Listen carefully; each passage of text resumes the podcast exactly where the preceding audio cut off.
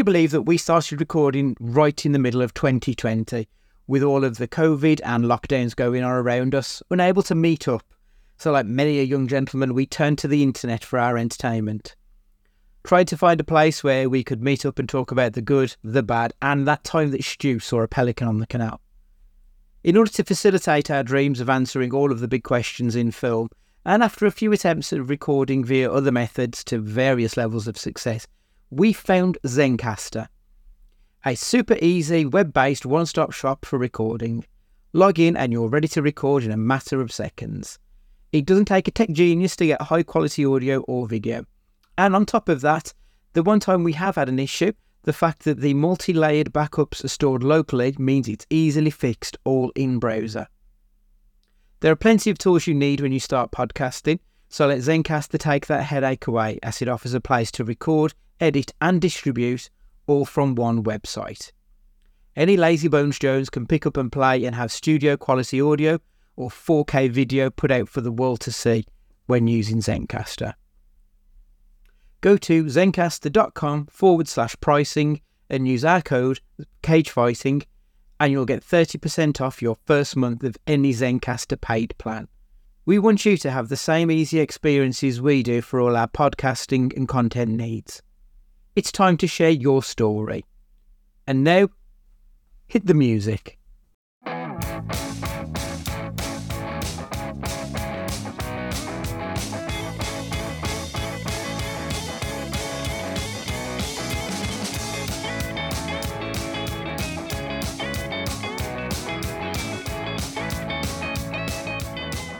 Hello and welcome to Cage Fighting. It's your main man Andy Gillard here. Hope everyone is keeping well in the new year so far. Hello, everybody. Matt Guy here. Yes, we're all skinned and it's depressing in January, but we're here to make it even worse and talk about the disappointing things. 23. Worse, oh, worse for you, good for us because it's cathartic and we get it off our chest finally. Hello, everyone. Uh, I've got to say, look, I know you mentioned it last week, Matt, but I did struggle much more with my disappointment list than I did with my. Hmm. I, I don't know what it was because it just came rather the other way around. So my top list was a huge fucking list of films, and this one there was like maybe ten films, and I thought I've got to try and fit these ten in here. Whereas my top list it was unruly at points, so I felt like I was almost the opposite. Sorry to to that. Yeah, I mean, even my number one on this list was a fun car crash of a film. So it's like it's it was just a it was a, it's a weird one. It's more kind of like I think some things were so hyped, and they ended up being a bit of a disappointment. Like Yeah, you know when you build something up in your head, like a food or that recipe that you're gonna that, that you're gonna cook that Yeah. looks amazing, and you slow cooked it all day and really went over. it. Then when you eat it, you got bored of it before you've even ate it because of the effort it's took. Mm. I like to think of some of this list is Like you pointed earlier about trying to recreate restaurant food. Chana masala. Yeah, that's right. After I ate uh, at uh, Indigo in uh, Warstones, yeah, like I know that if I try and eat, like recreate that thing, unless I put an ungodly amount of fat and ghee in it, um, it's not going to taste the same. Like, I think that is the most restaurants like hidden secret is there's just a fuck ton of butter in everything. I think that's how they get away with everything tasting so nice in a restaurant. So that's all you need to do. Just wang a knob of butter in there and you'll be fine. Why not? Well, wanging knobs in 2024. yeah. Well, we don't have Saltburn to talk about this week, so Well, so we- we didn't mention that Saltburn and Oppenheimer both having um, man members on display. top fives. yeah, I mean, in fairness, it does feel like full male nudity has never really been a thing for as long as I can remember on general mainstream Hollywood films. It's always been kind of shied away from, but there has been a bit of a change. I mean, if you watch um, Poor Things when that's out, I think it's yeah, it was out this week. Like the nudity and stuff with big name actors is kind of surprising. You don't expect an Emma Stone. So it feels like it's been quite acceptable for big name actors to just get their bits out now. I feel like we're becoming a little bit more freeing in the, the modern day, maybe. Maybe for, for a million, couple of million quid, you got it, yeah? That's all- Might as well. yeah, why not? Let the world see uh, see what you, you're packing. Right, so it's the normal rules. five to two honorable mentions, and then number one. Uh, go around the table. Anything released first of January to the thirty first of December. I'm just going to take a quick drink. So, Matt, what's your number five, please? You're not going to like this, uh, but it's Barbie. Um, now, there was nothing wrong with Barbie. There was nothing wrong with it whatsoever, but this is. There's nothing wrong really with anything on the list, I suppose, apart from maybe number one. But I just don't see the hype of it. Like, it, it was fine. It was like, yeah, it, it was really colourful, but so was Super Mario, and that was that was better for me.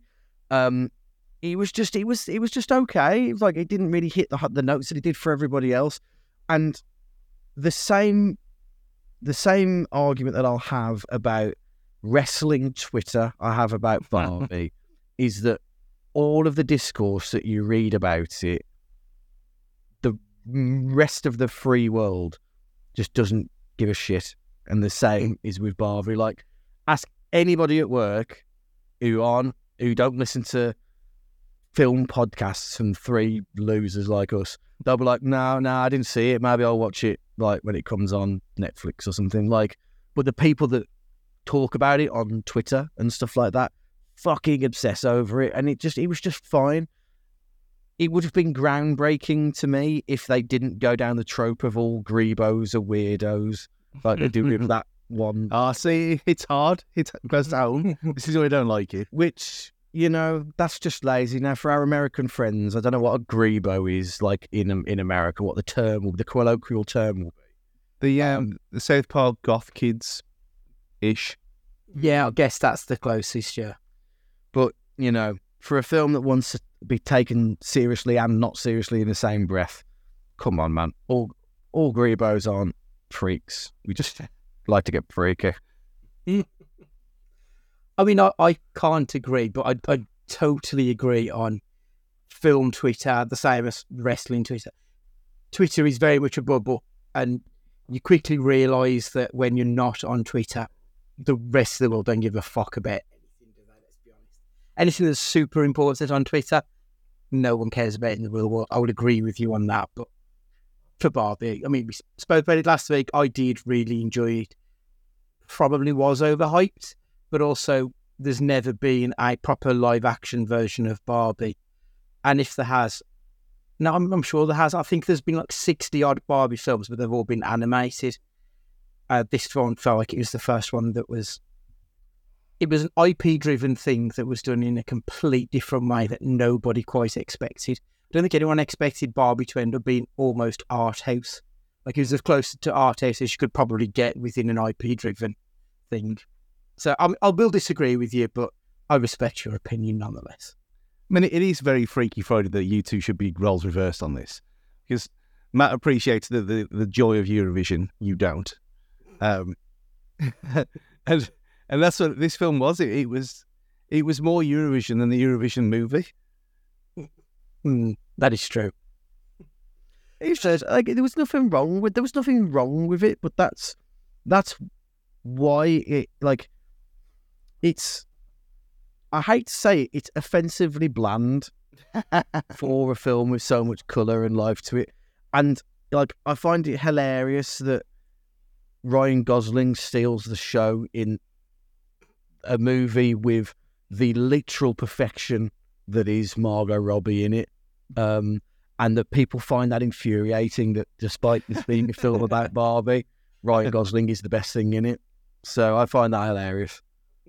It was excellent. I mean, that is one of my favourite jokes is when Barbie goes around and he says, Come in and let me play guitar at you.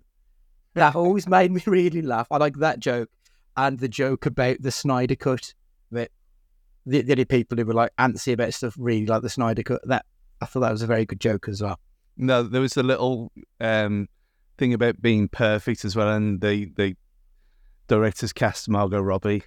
It was very knowing. Oh, herself. Ellen Mirren's voiceover. Yeah. yeah, yeah, that was very good. uh, your number five, please, Stu.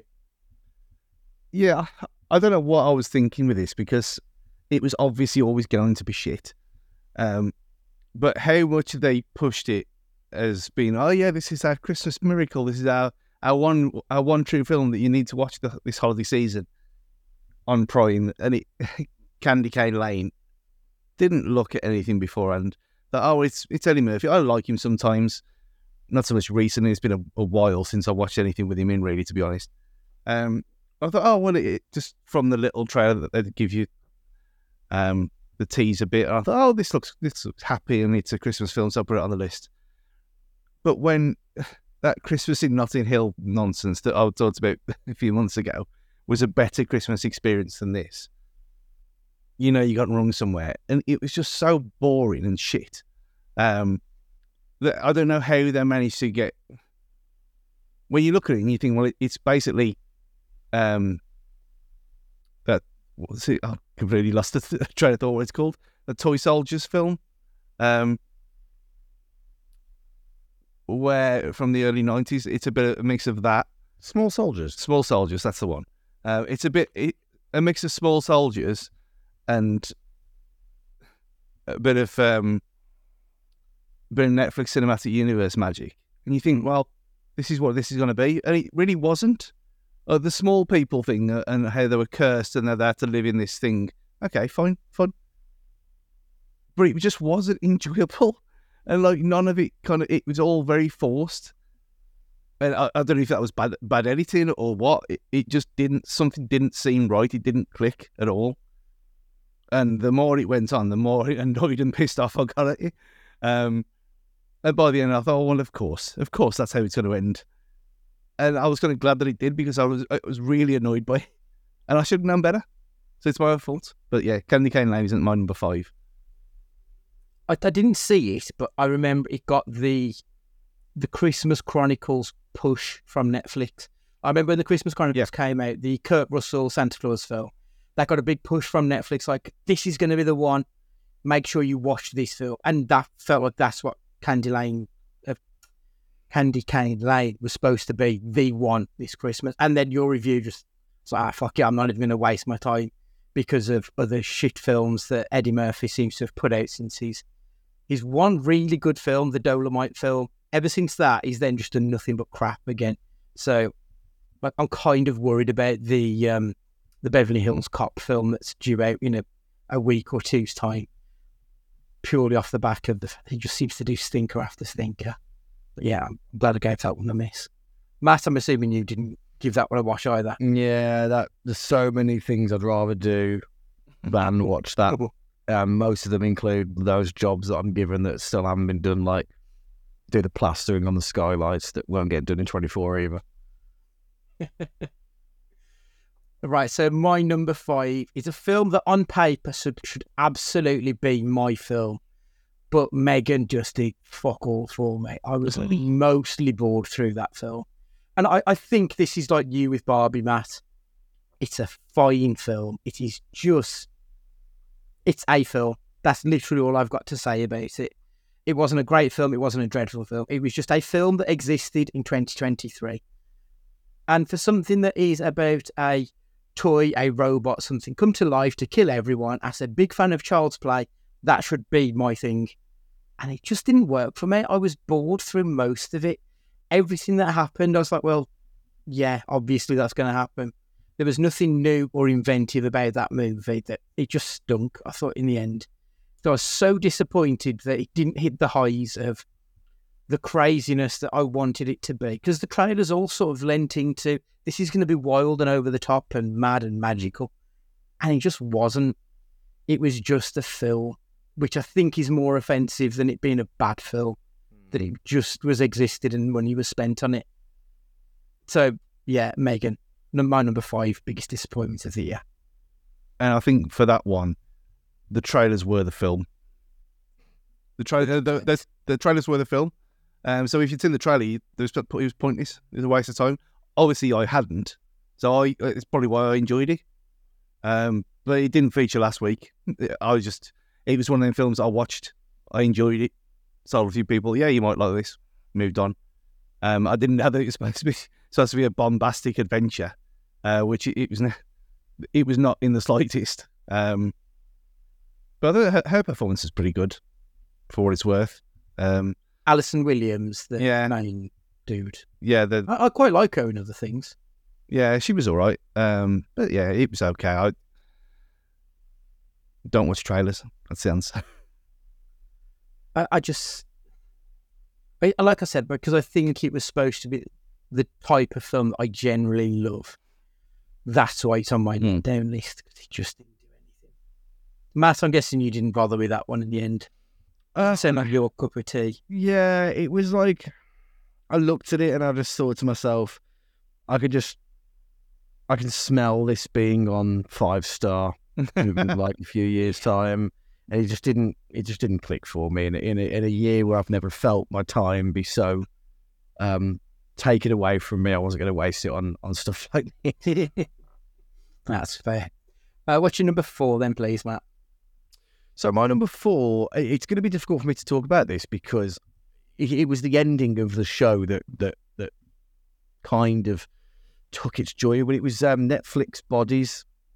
Um, so it's a mini series. Four different detectives are trying to solve a murder in different time periods, um, and the murders are all linked for reasons. Um, and on the whole, like it was pretty good. Stephen Graham was in it, so it's always going to you know raise you by a point just for having Stephen Graham in it. Um, and it was it was on the whole pretty good. Nothing groundbreaking at all, but you know when a, an ending to a series just leaves you feeling just unsatisfied, like. I, I can't even say it's like more questions than answers kind of scenario because there weren't even that many questions that required answers, but hmm. it was just Silo, right? The end of the Silo won't spoil it for anybody, but it is a cliffhanger. We don't know what's going to happen next. We're none the wiser. There's more at play, but it doesn't make make you feel cheated. Bodies did. Hmm. It made me feel like, oh, this entire thing and because it's time travel and this whole Back to the Future thing I mentioned in the group chat the other day about, well, why didn't they just do this and none of this would have made sense in the first place? There's just an element of that to it. Mm. And I always find that that makes any kind of time travel kind of thing seem really shallow because I, I don't know how they ever get around it. But all I can say is Bodies was good, but it was disappointing how it ended. Um, I'd still recommend people watch it, um, but just be prepared that you won't get the satisfying ending to something that probably won't get a second series. I don't think it's been commissioned for anything else. So you've got to be able to be happy that you're not going to get that satisfaction come the end of it. That's dreadful. Would you watch it if there was a second series? I would watch it if there was a second series, yeah, because I'd want to know the end. I'd I'd I'd, I'd want to see how the story plays out because, like, I won't give the ending away, but we end up in modern day. Is it like it becomes the start of like Skynet at the end? Okay, right. Is it like where um, the end of Line of Duty when I said there's, there's no way on earth that this is the end, and everyone said, "Oh yes, it's the end," and no, it's not the end because there's going to be another a, a wrap up series. Is it like that? Well, the director's come out and said he hasn't completely ruled out second season. Yeah, but so it is. but but he said that like it's purely based on purely based on the, you know um its success defines whether it's going to be another series not there's a plan for a second series do you know what i mean Right, okay. So a bit like Squid Game sort of thing. It's got picked up for a second season because it's been adopted by the masses.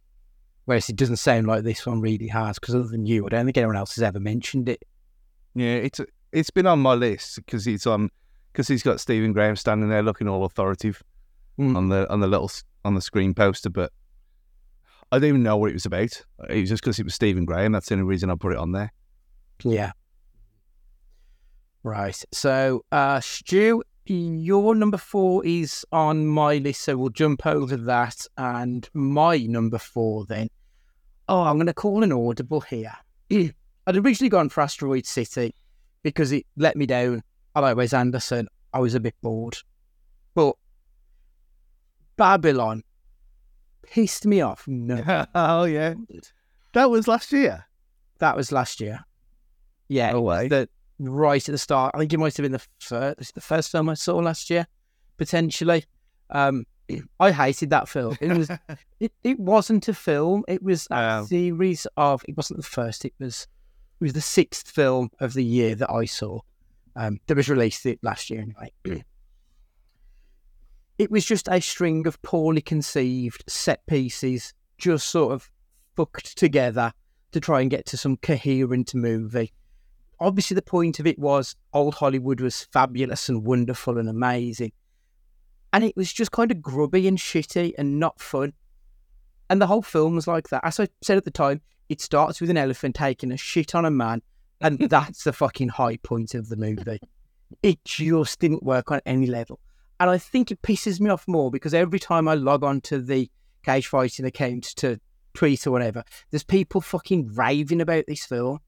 And I honestly don't get why people are raving other than it's got some very pretty people in, like Margot Robbie's in it, Brad Pitt's in it. It's got, you know, the beautiful people of Hollywood. Great. And people seem to love Damien Chazelle as a director, but other than Whiplash, I don't really get it. Even La La Land didn't really work for me, even though I like pretty much everything about it on paper. Didn't hit home. Mm. So yeah, I, I've got to call an audible because that was a film that actually pissed me off, and I was just furious for like three hours, sitting there with a face like fucking thunder, hating every minute of it. I should have just walked out in retrospect, but I always feel guilty leaving a film early. Like, how can I review it if I haven't seen every last second? Fool me, because I hated it. The, the, the, you're not the only person who said that though about that. You don't like this and you don't like La La Land either, which by normal AG tick box standards you should love both. Mhm. Um, and I genuinely thought when I watched it, I thought that you'd love it. Um, it's so bloated, and Yeah. that con- that constant beat for three hours in the background as well. Mm. It does. Uh, if anything, if you say, could you shave an hour off? You could probably shave an hour and a half. Um, because you are right, and that exact point is what my number one's going to be about as well. Spoilers. Mm. Um, but uh, it seemed it did seem very show offy. It, And- it just was, yeah. Yeah, I mean, I could, but the fact that I'd completely forgot about it and that I didn't realise it was last year, uh, it would never have been in my my mentions la- last week. Anyway, it was just been like forgotten about, um, like your last one. But yeah, I, I didn't hate it, but I thought that you would enjoy it more than you have. Yeah, like like I said about Megan, on paper, it sounds like my kind of film, and it just it just rubbed me up the wrong way from the start, and I thought, no, this film can go fuck itself. no, no, not for me, not for me. um, so that is my number four. So we're on to your number three, Matt. Yeah, it really pains me to put this on here because, like, the penultimate episode of this show was one of the best out there. But Ted Lasso series three, like, I love that show. I love. I'll watch it again. I'm sure. We, me and Sam watched the Christmas episodes um, as part of our new Christmas tradition of watching the Christmas specials of it of, of, shows, and it's just it it was a victim of its own success. It was so good for the first two series that, like the episodes that trundled along, it kind of like the best, like the best writers for this show felt like kind of went on holiday and then came back to write the final two episodes. Um, it just didn't hit those same high notes. It didn't quite verge on mawkish, but it wasn't far off, Hmm. and it just I don't know what it needed. The best thing about it was that they didn't win the league Mm. as well. Spoiler. Um, but you know, it just it wasn't quite there. It wasn't the the hit that I wanted it to be. But at the same time, the series as a whole is an absolute triumph. So don't let that put you off. And the second to last episode is as good as any show I saw in 23 and years before that. Um, but as a as a whole piece, it was it was a bit disappointing and it was a shame. Was the penultimate episode was that the one with um with were they in Amsterdam or somewhere? I'm trying to remember. No, that was um that wasn't that was a that was a good episode though. That Yeah, I enjoyed that. um, that was really fun. Um, I don't know if if Coach's Night Out, Coach Beard's Night Out was this series. I think it was Yeah, where it was just bizarre filler as well. Um, that was I don't know the the. The, the last episode of this series um, was um, they go to Manchester. They um, I think it's the one about his mum. Jamie's mom, and we find out that his dad is trying to straighten his life out as well. Yeah, it was Yeah. just, um, it was just excellent. It, it was it, it was by far the best of of that series, and it was it was sports, but it was emotion, and it was everything else in that episode. And then, in a way, like it was difficult because you then had to actually um, then finish the story off in the last Mm. episode. But this that single episode was great. But uh, listen, the disappointment of it, sadly, um, was that it just wasn't at the heights of of the rest of the series up to that point. You know, you know what it is? It was unfocused. Mm. The the final season was unfocused. When it was good and it was it knew where it was going, it was brilliant. Unfortunately, I'd say at least half of the, that season was about this side story and that side story. Mhm. And Yeah. that's where it felt like it was just a bit too flabby. They probably could have knocked four episodes out of that final season Mhm. and it'd been a really, really strong one. I think that that's why I, I agree with you that it, it didn't quite hit. When one and two had been damn near perfect, three just wasn't quite as focused as it needed to be. Yeah. It's had the Game of Thrones issue, I think, that it was a little bit too all over the shop. And they stretched the episodes out to like 45 minutes to an hour as well. Whereas before he was a, a nice 24 minutes in and out, job done, great. Um, I remember at the time thinking when when I watched it and I felt kind of bad and I felt guilty for hating it because I thought, oh, I'm going to get ripped apart again here. Um, if I mention, if I put this opinion that Ted Lasso is not as good as it used to be, um, but you- you're absolutely spot on. There was stuff in there. It wasn't Ted Lasso. I remember saying it's it's turning to itself into like an ITV drama Uh, from nowhere, where it's not it's not the same show anymore. Um, and it needs, needs to end, but there was enough in it to kind of salvage it to a seven for me. Um, and obviously we, we talked about it last time, but that I did well up at that last episode because it was sad. Um, but unfulfilled promise, I think. Mm. Your number three, please, Stu. Well, I'd like to say this was unfulfilled promise, but it was just wank.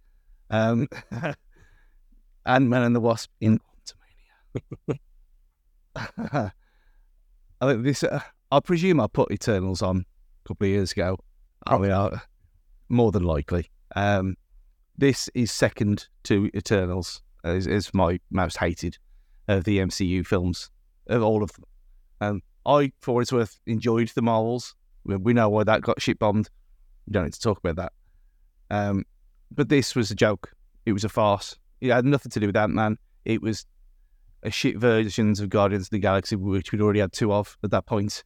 Um, it was so blatantly obvious they were just using the Mandalorian screen over and over again. Um, it looked fake. It, it felt fake. It looked like it was people weren't next to each other, which they weren't, because it was filmed. And, and again, is that their fault because the whole COVID filming and protocols and whatever? Who cares? The end product is awful, and I still haven't watched um, that nonsense back at any point since. I've watched Shang Chi. I like Shang Chi, um, but I, it's going to take a lot of effort for me to watch this again. I just, it was just, it was one of them where he said, "Yeah, this is they've got a problem now," because it's not even the fact that there's too much of this.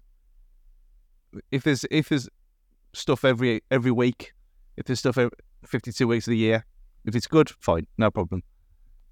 If it comes out and it's like this, then you have a massive issue. And it took Guardians of the Galaxy Volume 3 to kind of get a bit of trust back. I still haven't watched all of uh, What If Season 2. I know you're never going to see it, Andy, because you hated it. Although, Hayley Atwell is not as bad in a in the brief appearance that I've heard her in so far. So that the voice actor silliness has gone from that, and I'll get to Echo um, some point this week. But this film was atrocious. It looked atrocious. It was awful. They ruined Bill Murray. It was a waste of time. You know, hate to forgot Bill Murray was in it. I'd completely forgot, like, just whitewashed it. Matt, did you get round to watching? Because I know you very much checked out of the MCU as well. Yeah, but no, I, I didn't in the end. Like, there's so so many hours in the day, and I'm at the point now where like I've got over the hump, like trying to stop smoking, and now I don't crave it anymore. so now I, I, it doesn't bother me anymore if other people want to. Oh no, we've got Madam Web. You, you're watching Madam Web. You're escaping that. Yeah, I mean that that looks Morbius levels. like I hear the word Madam Web and I'm hoping it's like about tidbitty goths. Um, but I'm guessing not. well, mean, sort of. I mean, yeah. I'm back in, baby. let's, let's go. I mean, everyone's favourite Sydney Sweeney's in it, so maybe who knows? Hmm, this could be the sucker punch that I always wanted. It, it's gonna be dog shit, but I will probably watch it because knowing it, it's gonna be dog shit. So at least, I, I think if you go in knowing it, then you'll be okay. But even that said, I went in knowing that Ant Man was gonna be fucking awful and it was so much worse than like I ever thought it was going to be. Like I generally don't mind Paul Rudd in stuff. He's always fine in whatever he does, but even he couldn't save it. And everything was just all about his brand new daughter, who all of a sudden is a complete different human being, rather than just taking the other girl. I don't know why they changed it. It made no sense. She wasn't a good actor. You are right. The fact that it was quite clearly filmed on the volume it was fucking obvious. Everything looked two dimensional. It looked so flat and lifeless and empty. And they wasted Chidi from um, The Good Place. I love The Good Place. I thought at least Chidi's in it. He's going to get something. Uh, he was just a throwaway character of nothingness. The whole film was just throwaway. MODOK was a literally and was the worst looking thing I've ever seen in film ever. His feet, his little legs it was atrocious. And I know like he's sort of a comedy character in the comic books anyway, but it looked like it was rendered on a Commodore 64. It was fucking awful. There was nothing redeeming about that film whatsoever. It was so bad. And like I, I watched Guardians, and much like you said last week, Matt, it, it was a great film. Shed a tear, beautiful ending, done. I I tested myself to see if I was done with the MCU so I put on uh, the Marvels, 20 minutes, turned it off. I'm like, oh, yeah, I'm done. That's me. This is boring. I'm, I have no interest. So yeah, I've completely checked out. My number three is sort of following on from Ant Man. I've put it down as the DCEU in 2023. It, it feels harsh on Blue Beetle because I thought Blue Beetle was actually quite fun because I had rock bottom expectations. But Shazam, Fury of the Gods, The Flash, uh, Aquaman, and The Lost Kingdom. It feels like it was a fitting ending to the DCEU because it was just a messy, convoluted whole end to everything there. And I think I can extrapolate this out that it probably isn't just the DCEU. Because when you look at 2023, anything that had multi part histories to it. So, um, what have we got? So, what have we got in here? Indiana Jones, that film was a bit shit. Didn't really do anything at the cinema. No one cared about it. Um, the Disney Pixar films, we've got such a history there. Most of those completely fell off. No one was interested in Wish or Elemental. Fast and Furious, I enjoyed 10, but it is a bad film. Like, mm. there's no there's no two ways about it. It's not good. Transformers, Hunger Games, Mission Impossible. It feels like heavily IP driven films, people are starting to lose their way with it a little bit. And then look, I know that two of the biggest films last year, Barbie and Super Mario Brothers, obviously they've got history, but that was the first time that we've seen those particular characters on the big screen. There was that interest there before. But pretty much everything I've mentioned, we've seen those films or variants of those films time and time again and it feels like last year was the final hurrah for you know multi-part sagas of ten films for Fast and Furious Eleven at some point. Apparently, Mission Impossible can that get pulled back in? Because that's a film that I think the last two or three have all hit nearly a billion, if not over a billion. This one struggled to hit six hundred thousand. Yeah, but th- that is, it was very much marketed as part one, which always hurts them. So that might be. I mean, I I'm way. I need to watch them before the last one come, which will be probably the last one with with his age now. I would have thought. Um, so I think that might be. In that case, I think that's probably what hurt that one. Potentially. Because I mean, we, we said at the time, I, I didn't how fast ten ended. I didn't realize that it, was- it was going to be like that. I didn't realize it was a two part story, Mm. which you kind of set yourself up for. A bit like Dune a few years ago, where I didn't know until the titles came up and he said part one. I thought, oh, fuck. You know, that that, that film is going to end up pulling me back in. I can see it now. I fucking hated Dune, but you put Florence uh, you put Florence Pugh in a film, I'm probably going to see it. I don't want to though. I really don't want to, but twelve has to go. I'm probably going to have to watch the first one again. I think Mhm. before I make a, a decision. So uh, get the edit point from from two and a half years ago when you said you're never going to watch it ever again, and I don't care about who's in the second one. I know. But yeah, so really, my number three, I suppose, is IP driven cinema has been a bit shit in the last 12 months. So that's number three now, then for you, please, Matt. Uh, two. Are we on two? Two. Yes. Um, sad. I hate to do this. I really genuinely do because I feel like it's the first step is denial or whatever it is, but then you soon, sooner or later, you get to acceptance. And Great British Bake Off is slowly dying in front of our very eyes, season on series on series.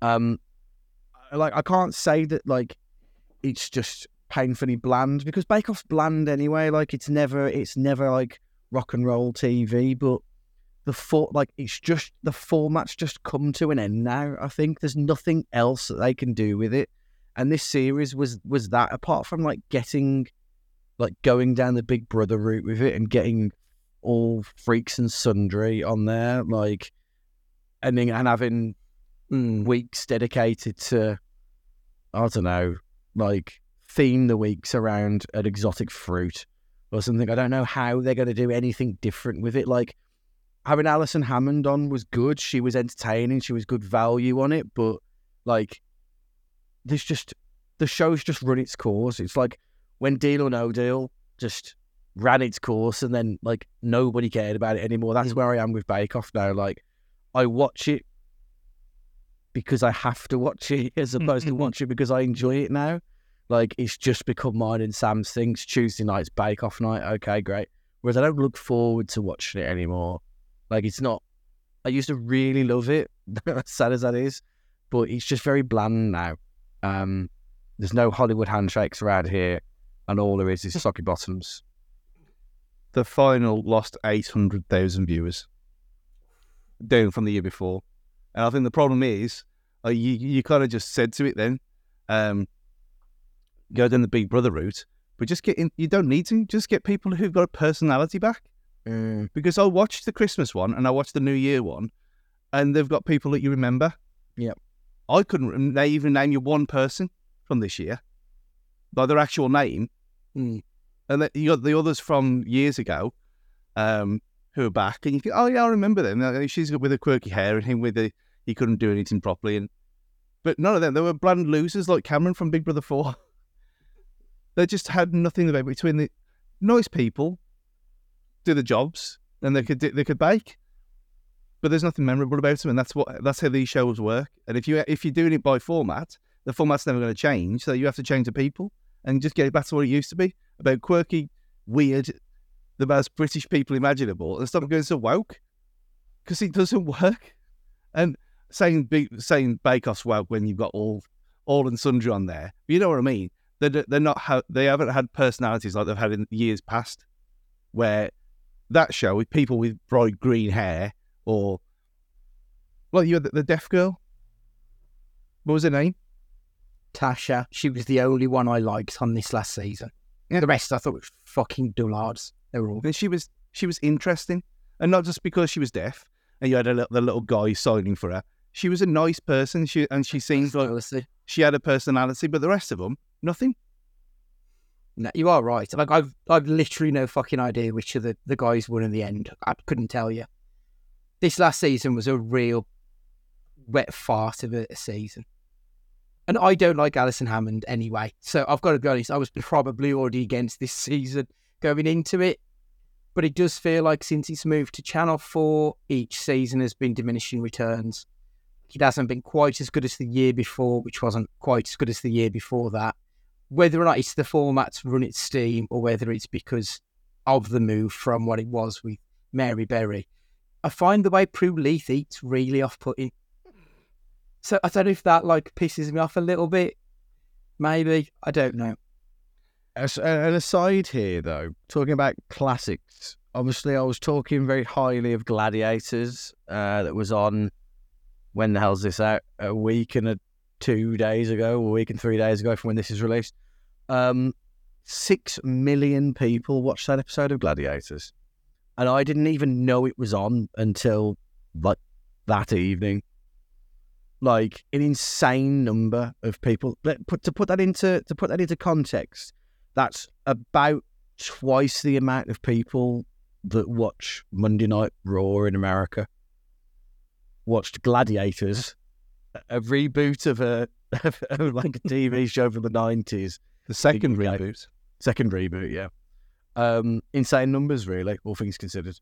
Well, when you consider that the darts final had 5.9 in the end, I think, Mhm. and that was the highest number Sky Sports have ever had in the history of the channel, other than football.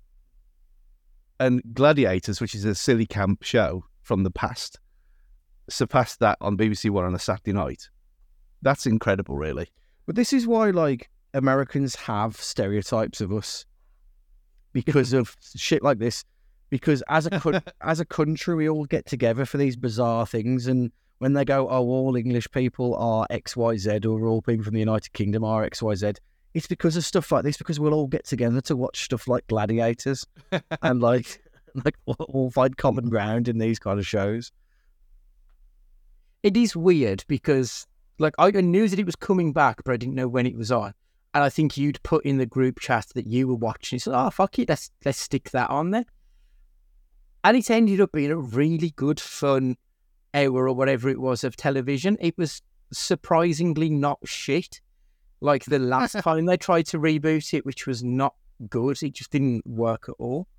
This felt like the original one, but with some updated elements to it as well. Mm. It was a nice balance between the two, I think. When you forget how big Ninja Warrior is, just because we don't talk about it, Ninja Warrior is massive, and obviously you've got the Ninja Warrior like activity play places as well all over the country. Hmm. That's got a massive following, and it's just it's pretty cheap to make, I presume, um, off of, off the the old Takeshi Castle format. Gladiators is only the same as that, but with the name and the branding and the the, the campness. And uh, it's not going to cost them much, really. But it'll be a rating smash, and you know, like people talked about it all day. You know what though, and listen, we'll get back on topic very shortly, I'm sure. But the fact that he had Mark Clattenburg as the ref, he had Guy Mowbray on comms, like it harked back to like Robot Wars having um what's his face um Pearce, Pearce. Jonathan Pearce, like like to give it like a form of legitimacy for what is this really silly idea. But having Guy Mowbray on comms, he, like that put a big smile on my face when I was watching it. Um, yeah, it was just good, good, silly fun. Did Which you have, Bake Off isn't. did you have the figures back in the day? The No, I didn't have. A, I didn't have anything like that. No, No. um, sadly not. They were all um, they were the American ones, though, obviously because we couldn't have our branding. Although I did see, um, you know, that Auto Shenanigans YouTube channel that I watch um, about the motorways. The guy found this um, a roundabout that's modelled with the Death Star, um, and apparently the the new housing development there is built on the factory of the plant that used to make the plastic toys for Star Wars and Action Man. back in the day. Um, but that's completely by the by. That, that was that was interesting. But I was going to say, but we don't make plastic toys in this country anymore. Um, that's why it was on my on my mind. So I watched it the other day. Um, but I think that's why because it was um, it was classed as American Gladiators in the Argos catalogue. Mm. Um, but you still had like the um, the hamster ball and different things like and hang tough and different versions of it, and the, and the pugil sticks were I can't remember what it's called. Um, but yeah, I, I had all that toys, and I, I was probably too too old for them at the time. Um, but they did exist. I mean, don't get me wrong. I had a play, you know, with jets, but just not in the sense of the word that we're talking about. Hmm. It'll be interesting to see what the figures are like next week. I think hmm. if there's a hmm. big drop off or not, because I, I don't know. Part because I think generally speaking, first episodes of TV series do tend to be quite big numbers, and then it dwindles down as the seasons go on. So it'll be quite interested to see if it retains, you know, even half of that at that point. But even the show on after it, like those, or was it not directly after, but like there was some with those Gremlins, Ant and Dec, some game show that was on was pretty good as well. It just felt like very much felt like I haven't watched like terrestrial Saturday night television in ages, like years. But it very much felt like oh, this this felt like how it used to be back in the day when it was warm and smiley and everyone. I enjoyed it, and don't get me wrong, the Masked Singer can get to fucking go die in a hole, but like it just it felt like oh Saturday night TV exists again now just because Gladiator's back on. Quite nice. I mean, I'm never, I'm never watching it on a Saturday night. I'm just saying that now. I, I, I never will watch Saturday night TV again because there's football on. Um, but I'll watch it on iPlayer, and I think that that'll be that the numbers for iPlayer will be interesting as well for people who do remember um, the glory days and are watching football at that time. There was a great game on at the same time. That that was the problem. That that Newcastle Man City game was incredible. Otherwise, I would have turned it over. Um, but then the uh, sometimes they release them, sometimes they don't. But I think for something like this, I think with all the interest and the talk, it will get released, and it'll be interesting to see what they are. Mm, yeah, I think so. It's usually like seven days later they do it, so it might be worth like looking out for it. Last week when this podcast goes out, I think I don't know. I don't know where we are in the time to be honest, but yeah, interesting. I've completely lost where we are. Stu, is it your number two next? Is that where we are? Yeah. I mean, it's fitting that this is number two because it's the shittest thing I've seen all year. Um, I, I had no idea about the. I remember seeing one trailer for it uh, for something else, and the trailer was not what this film turned out to be. I let I let myself believe. I got fooled, um, and it is Eileen. Something I wish I I can't even make a common Eileen joke because I was never that excited at all. Um, boring wank, waste of time. Um, just did not vibe with it whatsoever. I thought, oh, the, I like both of them. I like both of them, and I thought they had the chemistry, like you mentioned last week, as your honourable mention about it. And I knew for what was it, forty-seven seconds before you replied with "Oh no," um, when I said it was on my worst list. I just really hated. it. I didn't enjoy a single minute of it. When they had chemistry, the that she was constantly fingering herself all the time, yeah, fine. Um, set in the set in the seventies, which is Out of context, context, that's a really weird thing to say. but yeah, sitting there in a prison, just just rubbing one off, all well and good. Um, I thought, oh, that, that is intriguing. It didn't feel like a noir to me. It just felt a bit ru- bit bad, and obviously where it goes, and I thought the ending was atrocious. I thought, not gonna say you can experience it for yourself, see who's right or wrong with this one. Um, but I thought surely not. Surely there's another twenty minutes, and then then the top again like Saltburn. I like the the look of it. I like the flair and the kind of the period piece and the. Obviously, it's added. It's a shame that it was added in post rather than using original equipment, but I suppose costs and stuff.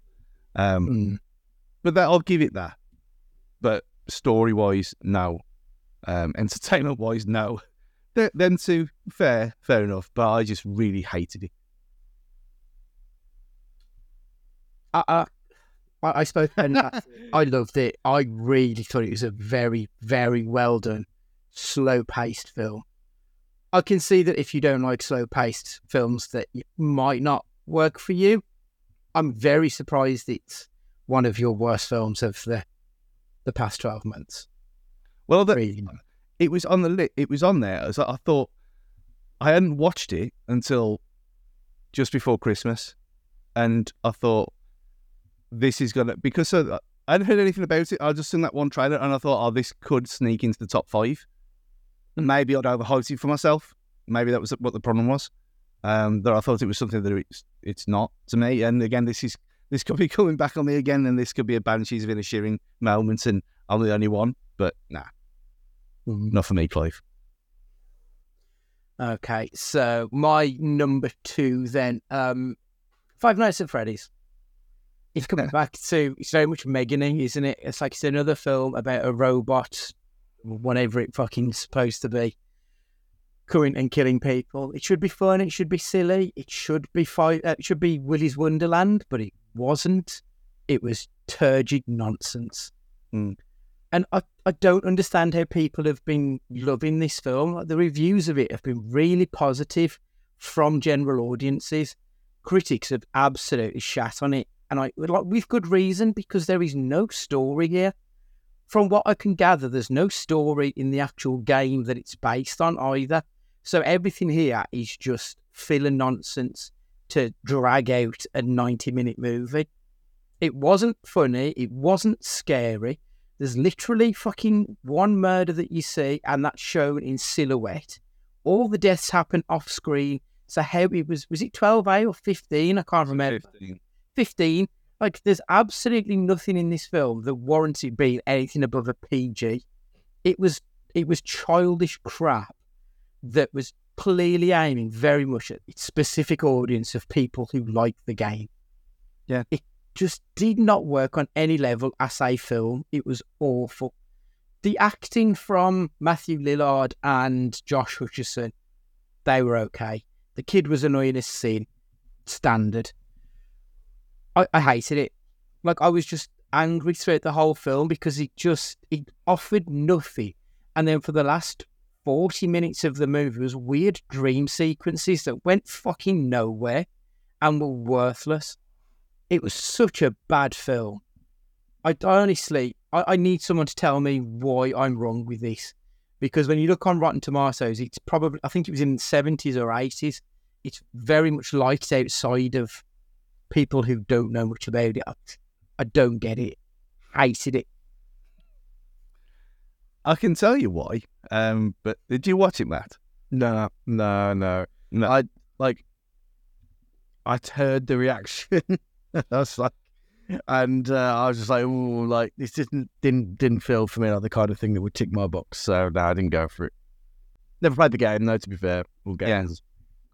I think the that's one of the reasons why he hates it so much. Um, I mean, let's let's get it right. I don't like it either. I, I I came out. I mean, we went the two of us in front of the show. Jafar went, and but he loves the games, and he loved the he loved it, and he had a great Mm. time. And I think that's what it is. That if you like the games, you know what you're getting into, and this is like a love letter to you. Like I I enjoyed the Uncharted film. You didn't. Um, but I love them. I love them five games. They're great for me. Um, and that's kind of a, in a way an amalgamation of all the games put together into one. I think the bigger problem is Five, Five Nights at Freddy's is not the first what film of this kind. And you mentioned it, Willy's Wonderland is a better film. And if we hadn't seen Willy's Wonderland and we'd gone straight into this, then maybe, maybe it wouldn't have been so awful. But it does exist. But because it's so niche and because it's it's Nicolas Cage and because it's so weird, um, and massively unknown, then the vast majority of people who watch Five Nights at Freddy's have not seen the better film. Mm. And I think that's what the big problem is. Maybe. I think I would still have massive issues with it. So, randomly, this isn't a spoiler, but when one of the animatronics goes to collect the kid, it's a different version of Freddy Fazbear, and he looks like he's been eaten. And apparently, that's supposed to be a different character, but he doesn't fucking explain that in the film. Hmm. It looks exactly like Freddy, but one looks like he's been eaten by moths, and the other one looks normal And they're supposed to be two different things, but there's no explanation to that. Kids randomly disappear in the film, and then we're supposed to join them all up. And like, it just it didn't make sense. Narratively, it was a shambles. And that was the issue. But because there was like a golden Freddy or something, whatever, fans loved it. I'm like, but, but that served no purpose. Like, you can't like something just because it showed you something that you like in a different medium. It's still a terrible, terrible film. But yeah, that's my number two. Um, Matt, any honorable mentions? Yeah, one that I don't think aged well. I like I liked it at the time, then I went back and like started watching it again. Um, and I kind of got bored of it really quickly. Was no hard feelings with Jennifer Lawrence. Like I enjoyed it at the time when I came out. And I said I thought it was pretty fun.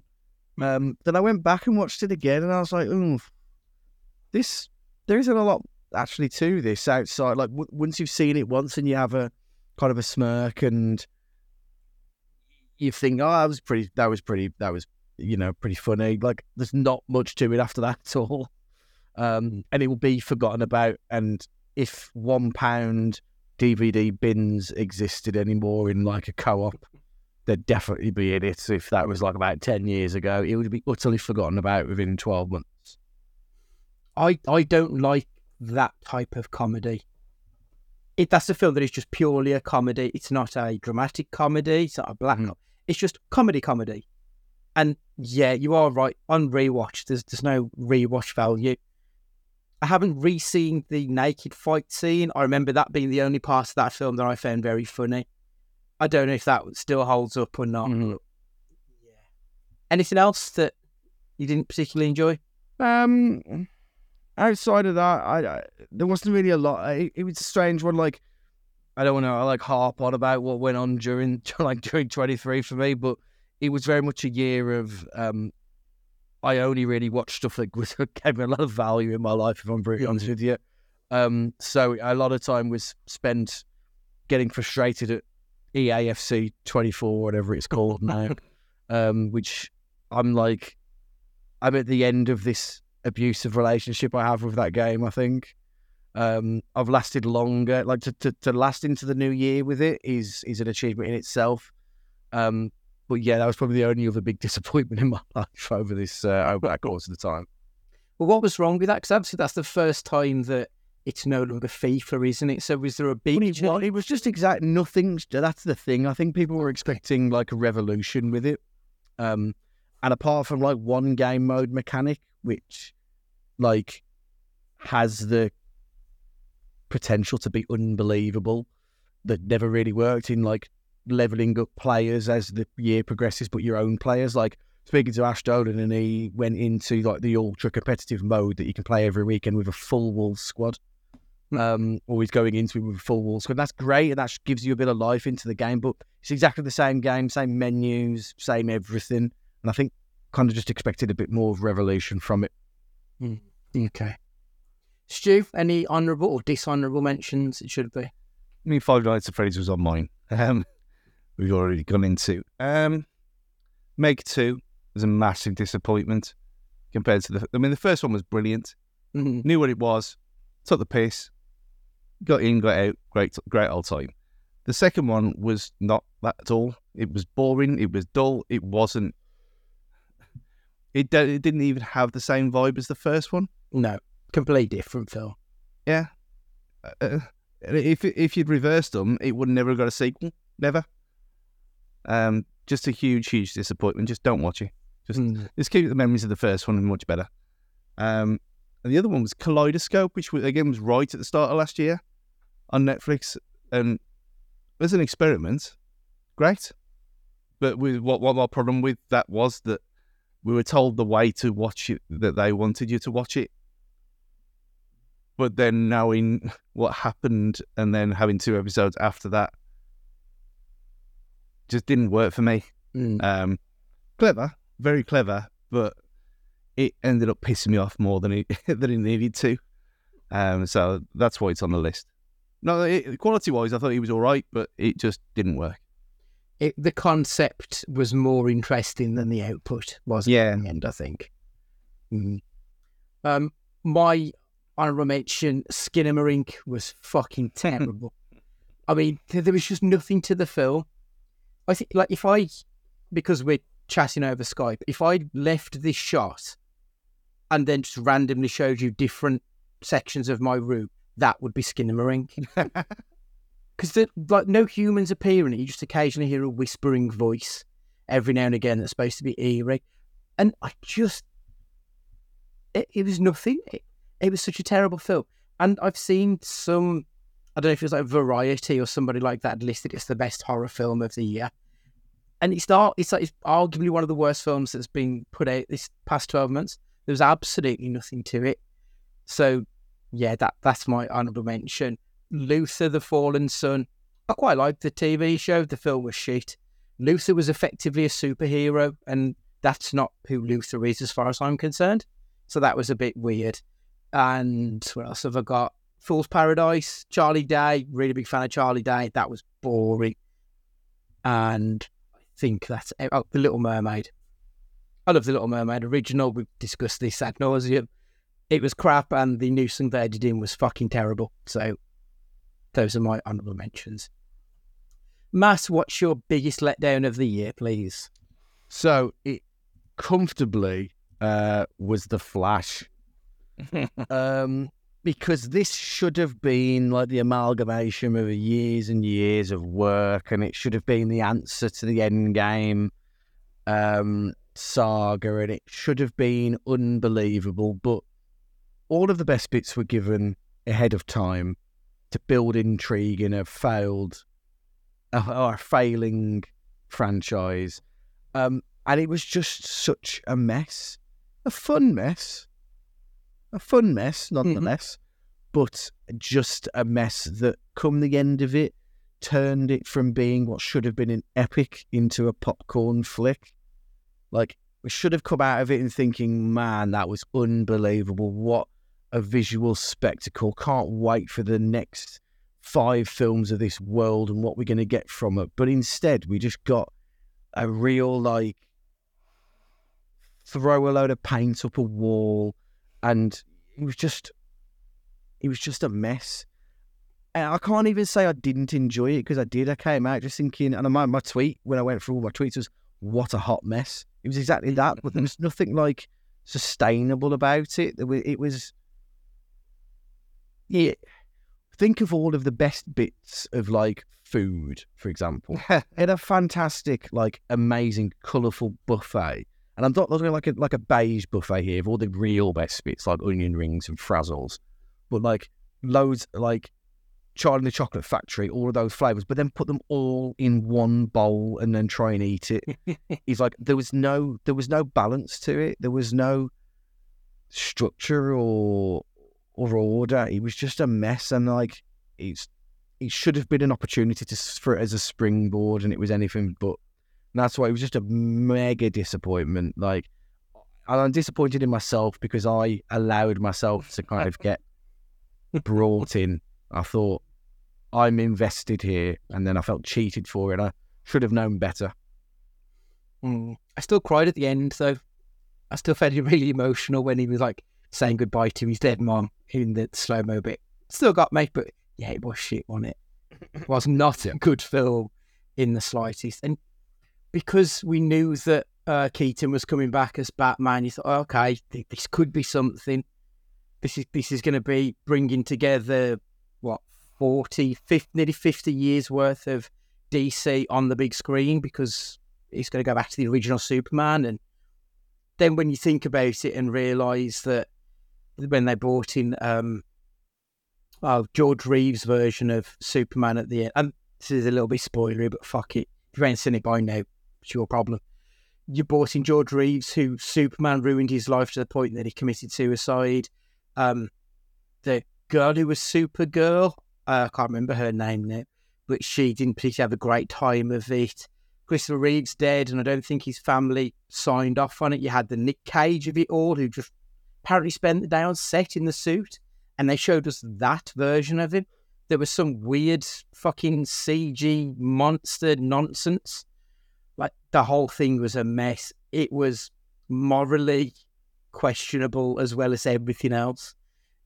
Yeah, I, I didn't hate it, and I really should have because you are right. It was a hot mess. There was an element of fun to it, but it was mu- it was very much laughing at it and not with it. I mm. think. It, it was it was a chimps tea party, wasn't it, of a film? Mm. Like, it- that's the best way I can describe it. Yeah, yeah, Uh, perfect.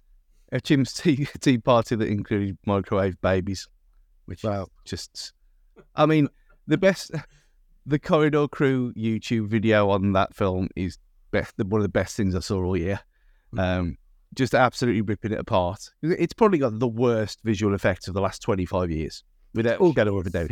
Yeah, It just it looks worse than a game. It looks worse than Injustice, and that came out on PS3, I think. Um, yeah, it. I think that that sums it up. Laughing at it rather than with it.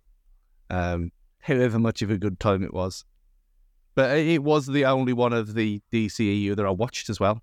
The others, I, I, I didn't mind the first Shazam, but I really couldn't care less. Um, but for completionist reasons, I will get round to it at some point. But even Aquaman, just uh, as soon as it was announced that it doesn't matter anymore, it's like, well, okay, well, if it doesn't matter anymore, then there's no point in watching it, is there?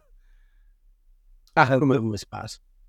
And then this was knowing the issues that it had had in production as well, and then, like you said, the the see the fact that Cage was even there when the others weren't there for obvious reasons, but then for them obvious reasons mean that you have to do visual effects to make it all blend together and make it even worse. Nah, man, terrible, terrible, terrible film. The worst thing is we're gonna have to review it because Nick Cage is in it. but that's that's the thing. I wouldn't mind watching it again because it was I had a great time, but for all the wrong reasons. Yeah, I don't think it'll stack up to a rewatch. I think Mhm. you'd be bored as shit on a rewatch, to be honest. But yeah, but no, um, Aquaman, uh, don't watch it. It's, it's terrible. It it felt like was it Lee Wan? I think was the director. It felt like he just said to Momoa, "Oh, just do what you fancy, lad, and enjoy yourself," because it was just him dicking around on screen for two hours. It was not worth it. It was so bad. Not in a fast ten way. No, not in a Fast 10 way.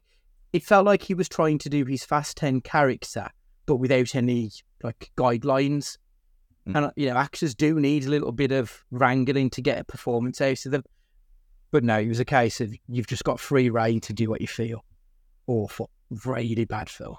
So I am kind of glad that the DCEU is over now and that can start afresh and we'll see where we go in a couple of years' time. Uh, your number one, please, shoot. I mean, I can I can raise everything that's even been mentioned with these two words, and that is Rebel Moon. And knowing, having no expectations anyway, because it's him. Um, even though I, I think we kind of all appreciated the Snyder Cut at the time of Justice League. Um,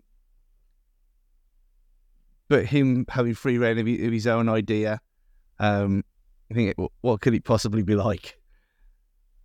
It's everything you can imagine that it's going to be possibly be like. Um, and uh, and when the reviews came out, it was getting fours and, and like five out of tens and stuff. I thought, ah, surely not. Uh, maybe they're just just dunking on him. I don't really care what other people think anyway. I'll give it a go. Um, the zombie one, I thought it was all right a few years ago. That was fine. Um, but this is one of the shittiest things I've ever seen in my entire life, Mm. without a shadow of a doubt. I mean, it's on, it's an incoherent, complete utter shambles. Nothing makes any sense. It, it's got about seven stories all smashed into one. It's two and a half hours long. There's, it's just the best bits of other films made shitter and put into this.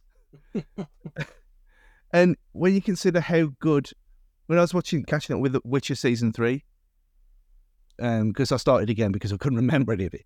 Um, so I was watching it. I thought this is really, really impressive for a Netflix show. The visuals on this are really good. And then you get to Rebel Moon and the money that has been spent on it, and it looks worse than Quantumania. I'm not even joking.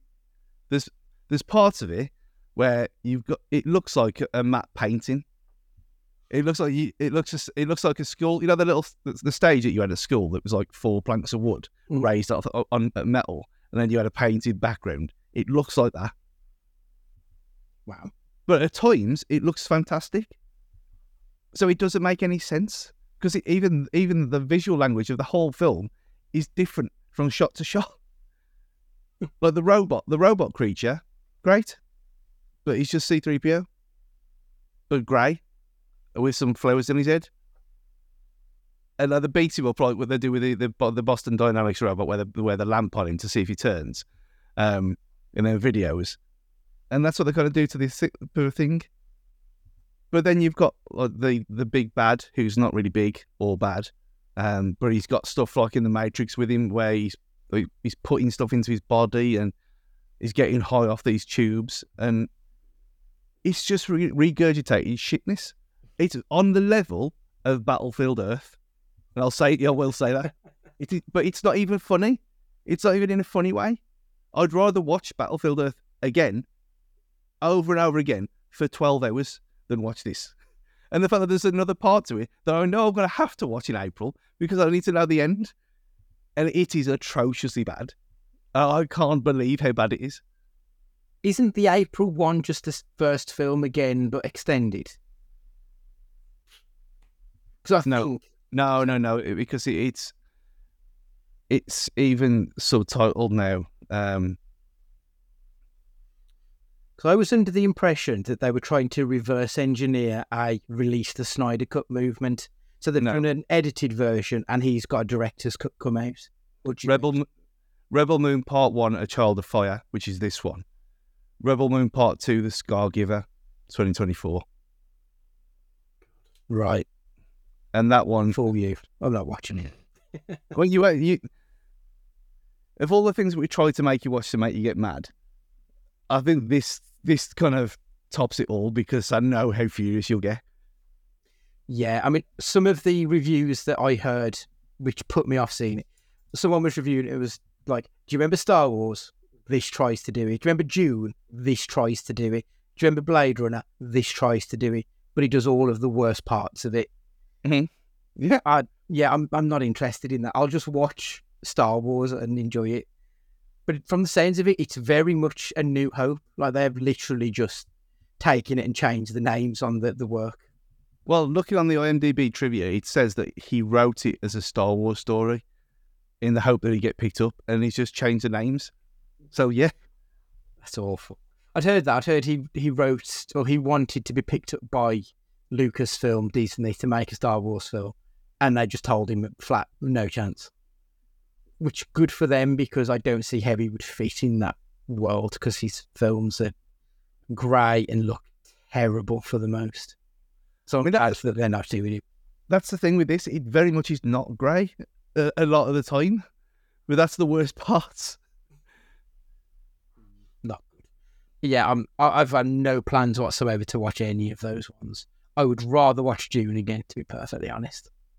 You're gonna have Matt, I take it you're going to be missing this one as well. Well, I did want to see it, but like I've just heard the same consistent thing over and over and over, so I feel like it's just a real waste of time. So I'm not going to bother. You'll just have to wait until they've released the Snyder Cut and then watch the, hmm. the four-hour version of it. We're in luck. Yeah. Right. So my number one worst film of the past year is your number four, Stu. Is that right? Yeah, we did. Yeah. Um, it is Scream Six. I'm just looking at the notes that I made when I saw this film.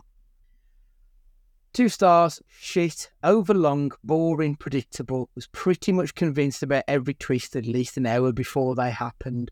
A series which started as a satirisation of the genre is now just a genre film, which has nothing to say on horror. Wes Craven would be turning in his grave. Every issue that Five had, this had tenfold. And I, I completely agree with what I thought back then when I saw this February, March that it was released. It was terrible. The film has run its course. I didn't hate five, so I went in sort of hoping six might be okay. They changed the setting. They made a big deal out of the fact that it was now going to be set in New York. And at no point did New York play a role in this other than they were on the subway Well, at yeah. one point. That could have been any fucking train in the entire country. There was nothing New Yorky about that. And they were in Central Park, but again, that could have just been a park in Canada for all it actually mattered for the actual, you know, purposes of the film. They made no use of the setting, but they made sure that you knew that it was screaming New York. It was awful. There was nothing about this film that would make me want to see a seventh. Like a lot of people have been criticizing the studios because they shit canned the lead actor whose a name I can't even remember at the moment. They shouldn't have done it for the reasons they did, but they should sack the fucking lot of them and just start again. Because nobody in that film was any good. Not even uh, Jenna Ortega, who is everybody's goth girlfriend over the past 12 months. She was terrible, just like really fucking sullen. Her face barely moved whenever she was talking. You never got the sense that she was actually scared because she had the exact same look on her face in every single scene. It was such a terrible film. The killers, I mean, I, I don't want to spoil it, but there are multiple killers. I guessed within the first few seconds how many killers there were going to be. I knew who one of the killers was going to be before it happened. The whole thing was predictable. If you've watched any of the other Scream films, you will have a better time than you will with this one. Even Scream 3 is better than Scream 6. That's how bad Scream 6 was. It was terrible. But for some reason, it seemed to get a little bit of popularity when it came out. I have absolutely no idea why, because there was nothing of substance whatsoever through that film. Awful movie. Stu, it was your number four, so I'm guessing you also hated it. Yeah, it's the worst one. Worst out of all of them. Um, it's worse than Scream the series, the MTV show. Worse than that. Um, yeah, I, I like five. I thought five was a lot better than three and four.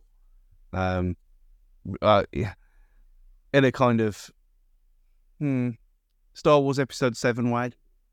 Hmm. Well, well, they even talked about that, didn't they, at the time? The requel, um, or whatever they called it. Um, bringing back old characters and new ones together. They're working well. I thought that's what that. I thought that that's what five did. They should have just left it left it alone. If they, they left it there, nice end. But obviously, it's never going to stop, is it? So everything you just said, it's not. It's not a good film. I think that uh, when we talked about it at the other time, I think the only thing I said it was that the bit with the in the flat, with the with the the line between. Yeah. That was the only thing that was any of any entertainment that we'd never seen before. That was quite exciting. Yeah, I'll give it that. But other than that, no, just boring more than anything else. Uh, that's why it was my number four and no higher because it was. I was just bored. I was sitting there and I didn't guess because I can't. I'm not, I'm not capable. Um, but even when it was in, when it was revealed, it wasn't like a. Was it really? No, it was like, oh, okay Yeah. just disappointing. And the fact that I'd watched them all as well, I'd watched all five of them in like a couple of weeks, like two or three weeks beforehand, um, in the build up just to get back in the groove because it had been a long time since I'd done that. Um, so seeing what had come before again, having it fresh in my mind made this one even worse than it was. Mm. I think it didn't help that the whole world had fallen in love with Jenna Ortega in Wednesday, which had happened between five and six, if I remember correctly. So I think everyone was kind of hyped about six because obviously she was a big part of it and it didn't work. I know you were a big fan of Wednesday, weren't you, Matt? Yeah, I loved it. I think it was um it was a really fun and like unique show at the time, which like surprised a lot of people, but that doesn't necessarily then translate it into success for anything else, as you two have pretty much proved. Thing So yeah, hopefully, I mean, I've heard they're going to be rebooting Scream, so I mean, I'd rather they didn't and just left it alone and moved on to something fresh. But yeah, it's never going to happen. There's IP there. There's a mask that they can sell for you know twenty dollars a pop. So why wouldn't they keep churning out the same old shit? Right, I feel better for having got some of that off my chest about last year, and now we can look forward to what's due in 2024 will be next week's podcast where we'll be previewing the first half of the year. Um, obviously, because we're in January, we'll discuss what we've seen already and then have a look at what's due to come out for the rest of the year. So please make sure you subscribe on whatever podcast that you're listening to us on now. We would really appreciate it. If you could leave a review, we will love you forever. But this week, Matt, would you like to say goodbye? Take it, everybody. Look after yourselves. Have a great rest of the week, month, and live long. Enjoy yourself. Stu, would you like to say goodbye? Yeah, just go and watch Star Trek. Watch watch the new Star Trek films over Rebel Moon because they are actually good. Try. I second that. I really like the Star Trek films. I've never seen any of the original stuff, but the new ones are tremendous. Uh, but yeah, it's goodbye from me. And remember, be excellent to each other.